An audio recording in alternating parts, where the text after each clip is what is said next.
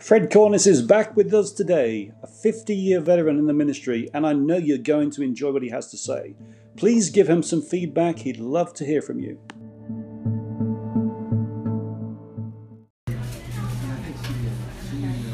Well, here we go. Uh, one of my supposedly vulnerable uh, comments on kind of reflecting on my experience and um, in the concept of forgiveness and uh, grace and mercy.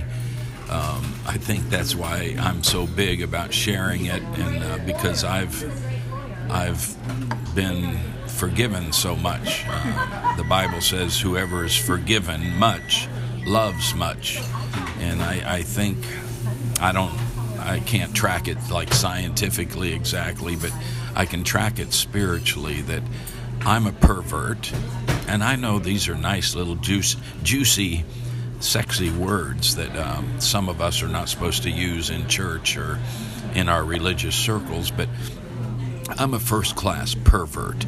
From the time I was a young child, I had perverted, um, and I know it's not politically correct, but I had strange sexual uh, experiences that at the time as a kid I didn't understand. The body language and the body uh, reacting to physical sensations and all this stuff. And as I grew up without any moral compass or without any anchor, particularly morally, it seems like my conscience um, was seared. The Bible talks a lot about a conscience that's seared in First Timothy uh, chapter four, that you can have a hard heart.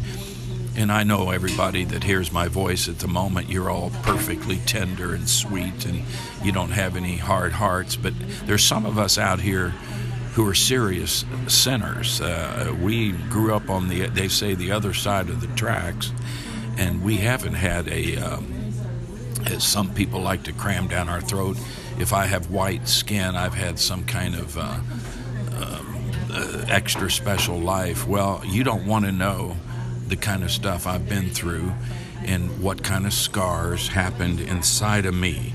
But my point with all of this is the idea of forgiveness. Real, real, total forgiveness. You know, because I'm not sure I'll ever be able to forgive myself. Some of the, the experimental sin that I delved into that was in every perversion you hear about on the front page today. Uh, you know, we can label everybody that's got their own immorality and all of this stuff. Well, I pretty much tasted all of it, and uh, I've got scars to prove it, and I'm not proud of it. I hate it. I hate it with a passion. But I tell you what, if that doesn't prove the gospel, we're talking that word gospel, it's a religious word. Sometimes I don't even want to use the dang word because it's gospel is good news. Man, you walk up to somebody, hey, I got some good news. Well, they light up. What the heck are you talking about? You win the lottery? No, it's better than that. It's a lot better. I've got good news. Someone has forgiven me all of my sin, everything I've ever done wrong, anything I ever will do in the future, past, present, future. I have an absolute, total forgiveness.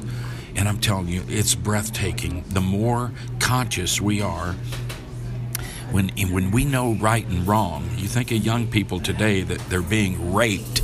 I call it the young people being raped on T V, particularly being raped, raped spiritually by music. Music that is straight out of the pit of hell and the gutter.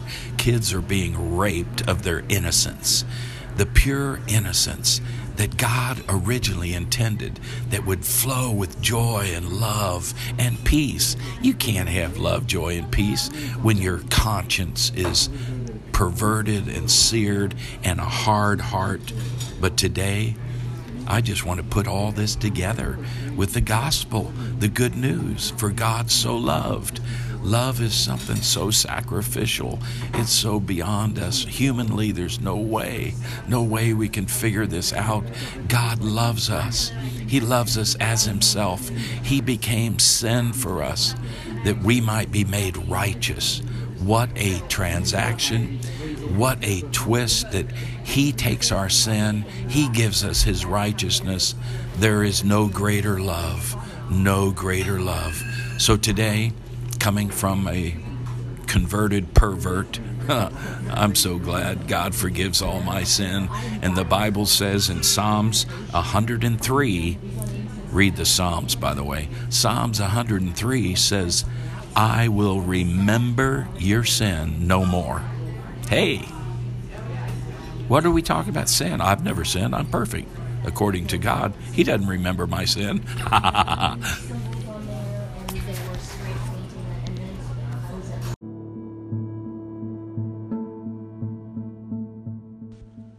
Thanks for taking time to listen to Fred today. If you've got feedback for him, he's going to love to hear from you if you reach out to any of his social media sites on Facebook or his website. And if you'd be so kind, please do share this with your friends. Thanks. God bless you. Bye-bye.